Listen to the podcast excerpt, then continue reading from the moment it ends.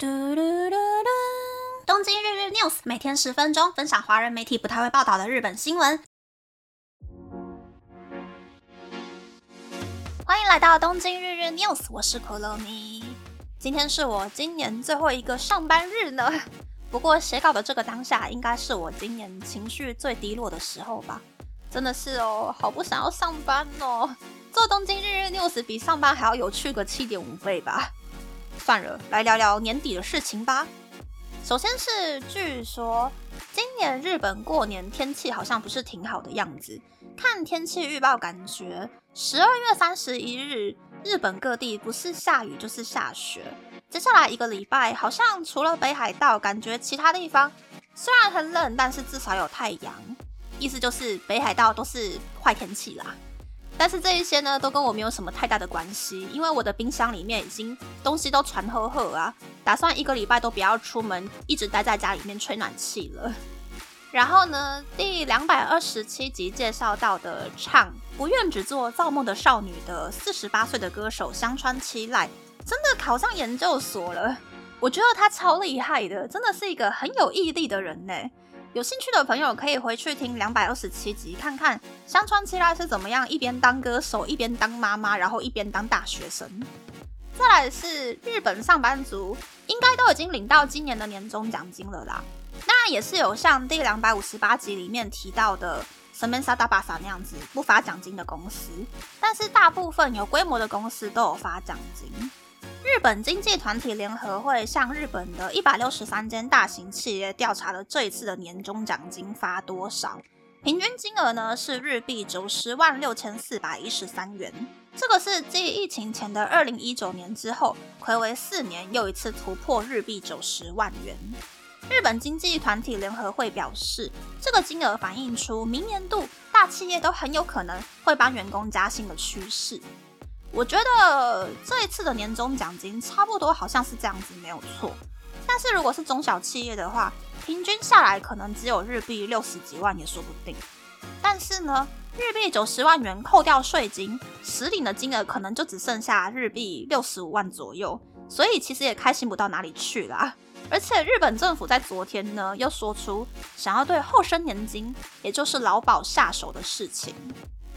厚生劳动省在昨天提出，想要提高月薪在日币六十六万五千元以上的高薪人士所缴交的后生年金的比例的提案，希望可以增加裁员，来维护后生年金的营运。最终的方案呢，将会在二零二五年三月前确定。不过，光是新闻爆出来，就已经受到各界的抨击了。新闻下面的网友留言也是说，日本政府一直拿有正职工作的人开刀。有网友就讲说，一边提高保费，一边将领年金的年龄提高到七十岁，到底是怎么回事？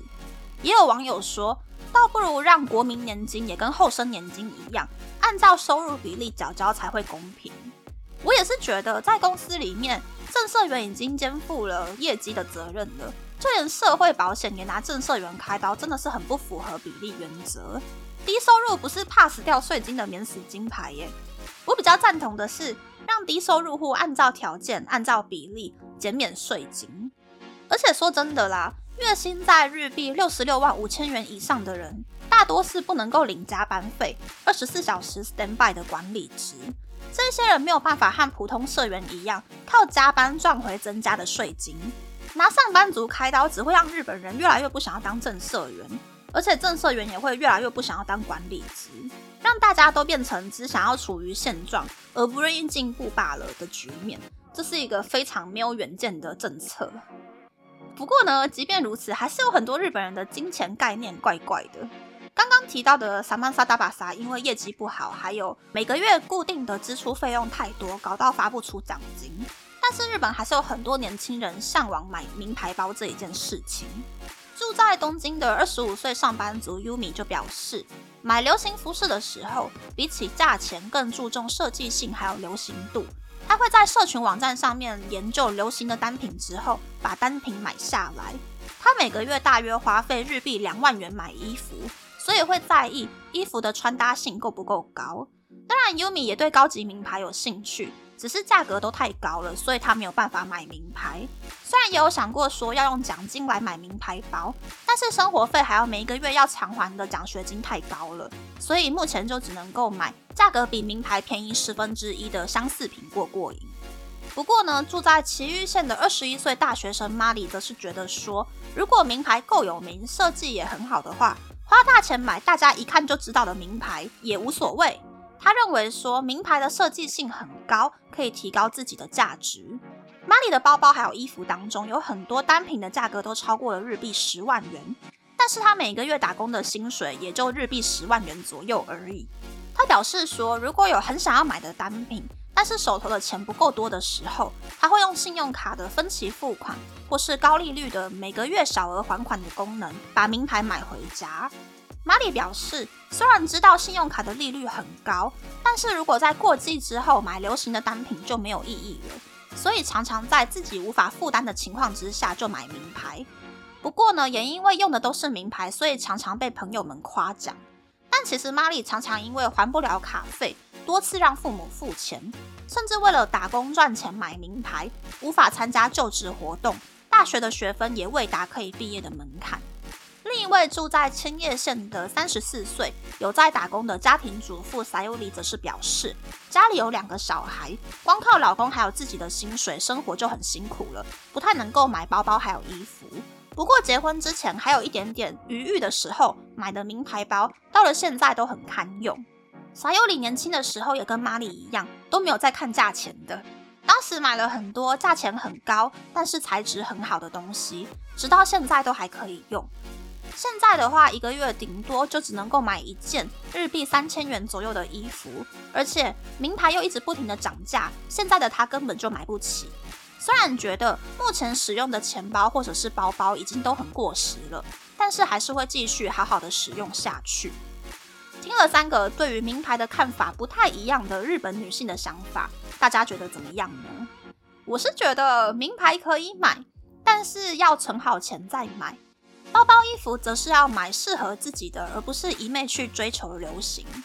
举一个例子好了，身高一百七十三公分的张元英背的香奈儿包包好漂亮哦，但是并不一定适合身高快要一百五十公分的我，因为香奈儿是欧洲人设计的包包嘛。通常背带都会很长，如果是不能够调整背带长度的包包，背在我身上，包包可能就会卡在我的屁股附近，不好看之外呢，光是要在包包里面拿一个东西就要摸半天，也失去了包包的方便性啦。而且说真的，名牌的设计性不一定高，尤其现在的名牌越来越像潮牌之后，很多单品卖的都只是信仰或者是 logo，材质根本烂到爆炸，根本就没有办法为自己提升价值。我再举一个例子好了，真的是真实发生的事情哦。前几个礼拜呢，我在银座三月里面搭手扶梯晃晃的时候，我前面的不知道是哪一个国家的人，穿着全身 GUCCI 老花图案的运动服，背 GUCCI 的迷你厚背包，穿 GUCCI 有小蜜蜂图案的白色板鞋。他全身上下穿了多少钱，我一眼就看得出来了。而且我也看得出来说，他全身上下穿的用的全部都是正品，没有仿冒品。可是他看起来散发出来的气质就是 low 到爆炸呀，根本就没有气质可言。我当下是真的想说，哇，都已经二零二三年了，怎么还会有人穿这样子，这种暴发户的装扮出门？到底是我看错了还是怎么样？而且站在 GUCCI 人旁边的朋友是个 Versace 人，两个人站在我前面真的是超级无敌显眼呢，让我不想要注意到都很难。所以结论就是呢，人还是要有主见才可以啦。才可以分辨出社群软体上面网红们、idol 们都在穿、都在用的东西，是不是真的很适合自己？名牌不会提升人的价值，气质才会决定你的价值。那那么这次的分享就到这边，不知道大家喜不喜欢这样的节目呢？欢迎大家留言和我分享你的想法。喜欢这个节目的朋友，可以在 Apple、Spotify、三 on KKBox、First Story、Mixer Box 等 Podcast 平台和 YouTube 订阅《东京日日 News》，多多按赞、评分，或是在三 on 想要赞助这个节目，还可以在 Instagram 追踪《东京日日 News》Day Day Tokyo 的账号哦。拜拜。